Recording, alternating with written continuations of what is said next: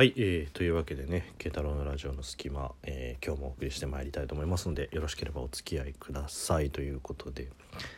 えー、今日はちょっとね遡りの話をしようと思うんですけどまあ昨日も話したけどね、もともと話そうと思ってた話をようやく今日しようかなっていうところなんですけど、えーまあ、今回の土日は僕仕事をしてるってお話ししてたんですけど、まあ、時間早くねあの終われたっていうか、まあ、特に土曜日なんですけど、で、えー、土曜日ちょっと仕事後にあの出かけまして、で、まあ、どこへ行ったかというと、まあ、昨年末からあのお聞きいただいている方は、えー、分かるかもしれないんですけど、えー、私その大型二輪の免許を取りまして、えー、ゴールド免許にしたいというなんかよく分かんない理由でねあの取ったんですけど、まあ、そこからトントン拍子で、えー、バイク買っちゃいましたっていうところでまあ正確に言えば買っちゃいましたっていうと衝動買いみたいですけど、もともといつか乗りたいなっていうところでこう貯金みたいのもしてたっていうのもあったりとかね。で、僕あのタバコ吸わないしギャンブルもしないんですよ。だから多分する方とかよりはこう貯金がしやすいっていうかね、別にあのする方がじゃあ貯金できないのかって多分そういうわけじゃないと思いますし、あのその分ねあの例えば食費削ったりとか、もちろん収支のバランスだと思うんですけど、まあ、僕はあのタバコ吸ったりとかしないんで、あのその分ねこう貯めてたところが、まあ、ようやくねこうなんとか目処がつくかなっていうところと、まあ、金額的にも折り合いがついたっていうところで、えー、先週の土曜日が納車の日だったんですよ。なので仕事終わってでバイク屋さん行って、で今回その買ったのいっかいぐらいね、あの僕がその行ってるバイク屋って割とその仲良くてずっと昔から行ってるバイク屋なんですけど、まあ、一緒にいっかいぐらいせっかく大型取ったんだからでかいの乗っといた方がいいよみたいな感じで言われて、まあいろいろ試乗したりだなんだしてっていうところだったんで、まあ、今回買ったのはあのその大型二輪っていうやつなんですよ。で、えーまあ、バイクの知識がない方にお話をしておくと、えー大えー、普通のいわゆる原付っていうのは ごじゅっシーシー っていうものなんですよ。でピンクのナンバーがついてる同じような形のバイクっていうのは ひゃくにじゅうごシーシー なんですね。でよくあのビッグスクーターとかっていうねちょっと大きめのスクーターとかっていうのが にひゃくごじゅっシーシー なんですよ。で大型二輪ってなるとまああのいろいろねそれよんひゃく以上は大型二輪になるんですけど、僕が今回買ったのはまあせんっていうかなりでかい、まあ、せんさんびゃくとかもあるんであの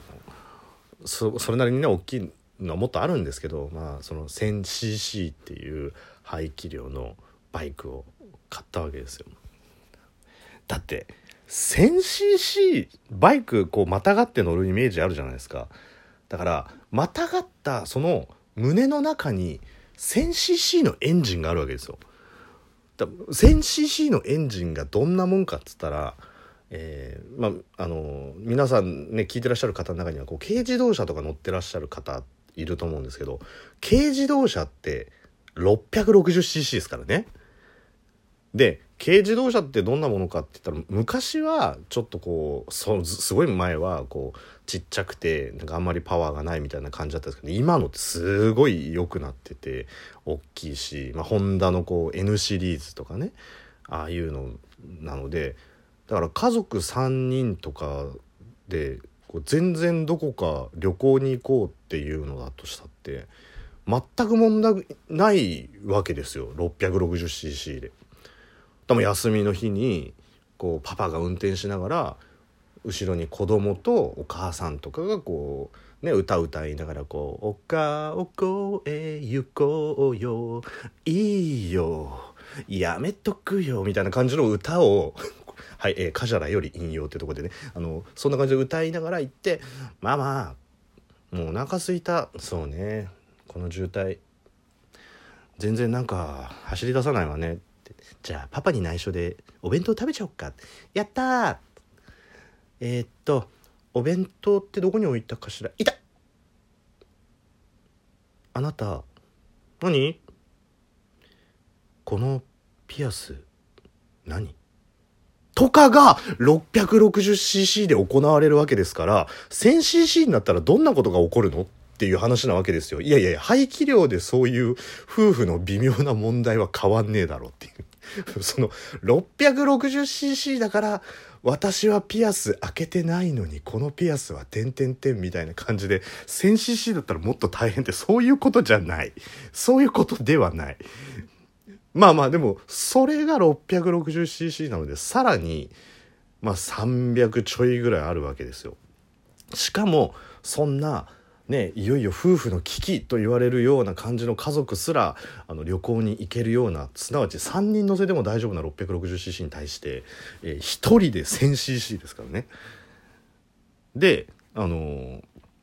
いろんなバイクでバイクの説明を受けて、じゃあこれとりあえずパワー一番なんかこう変えられるんですよ、パワーの出力を。まあ、今何でもかんでもね、もう、もう携帯からバイクから車から全部電子制御電子制御ってなってる世の中なんで、それなんかこうモード切り替えができて、でちょっとまあ慣れないと思うんで、あの一番あれで行きましょうなんて、でもすごいっすからなんつって言ってたんですよ。で僕結構そのバイク初めて納車したみたいな感じの YouTube をよく見てて、大体みんな走り出した瞬間にやべえやべえっていう風に言ってるんですよ。なんかそのパワーがすごくて。もう僕ワクワクしながらあのちょっとアクセルをクイッて回したんですけど、大した加速じゃなかったんですよ。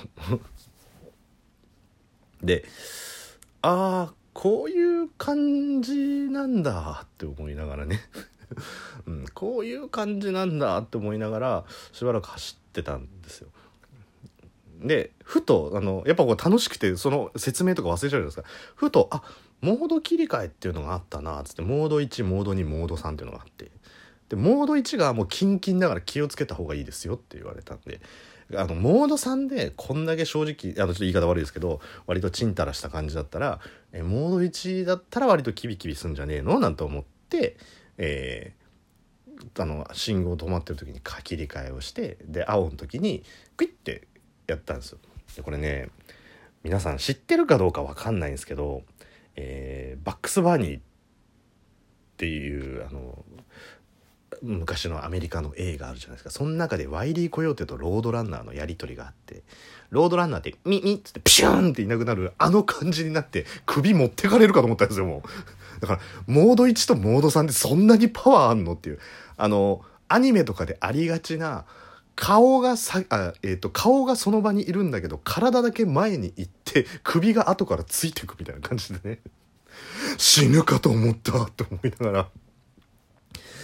でまあそんな感じで走ってて、これほんと怖えわって言って、結局 YouTube の人たちみたいに僕もヘルメットの中でやばいわやばいわって言いながらあの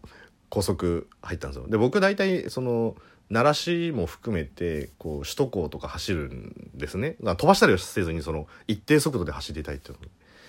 で、そんなの経験しちゃってるからビクビクビクビクしながらあのー、走ってるわけですよ。怖いな怖いな怖いなみたいな感じでちょっと稲川淳二みたいになっちゃいましたけど、そうでそうするとやっぱ調子こいて後ろからこう煽ってくる軽トラみたいなのがいて、でやだなと思って、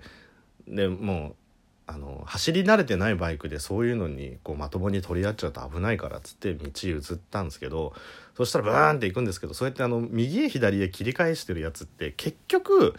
あの前大して進まないんですよ。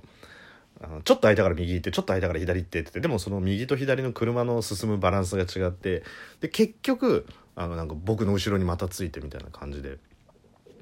でなんかすっごいあのぴったりくっついて感じ悪いなとか思って、でまた道譲ったらこうバーって僕の前を行った時にチラッてこう僕の方を見た時に、あのすごいななじゅうすぎぐらいのじいさんなんですけど当たり目食ってんですよ。当たり目をあちなみにあれなんで当たり目っていうか知ってます？あれ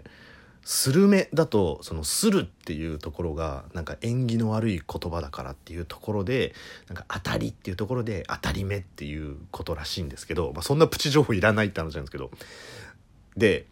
ウーロン茶と当たり目とかってあんまり食べないイメージなんですよ、僕の中では。ジュースと当たり目とかね。で案の定僕はバイクなんですごい近い距離でその運転席の中が見えるんですけど、ドリンクホルダーに銀色の缶が置いてあるんですよ。えっって思って当たり目を食って真ん中のドリンクホルダーに銀色のって、俺それ朝日スーパーなんちゃらじゃねえのって思いながら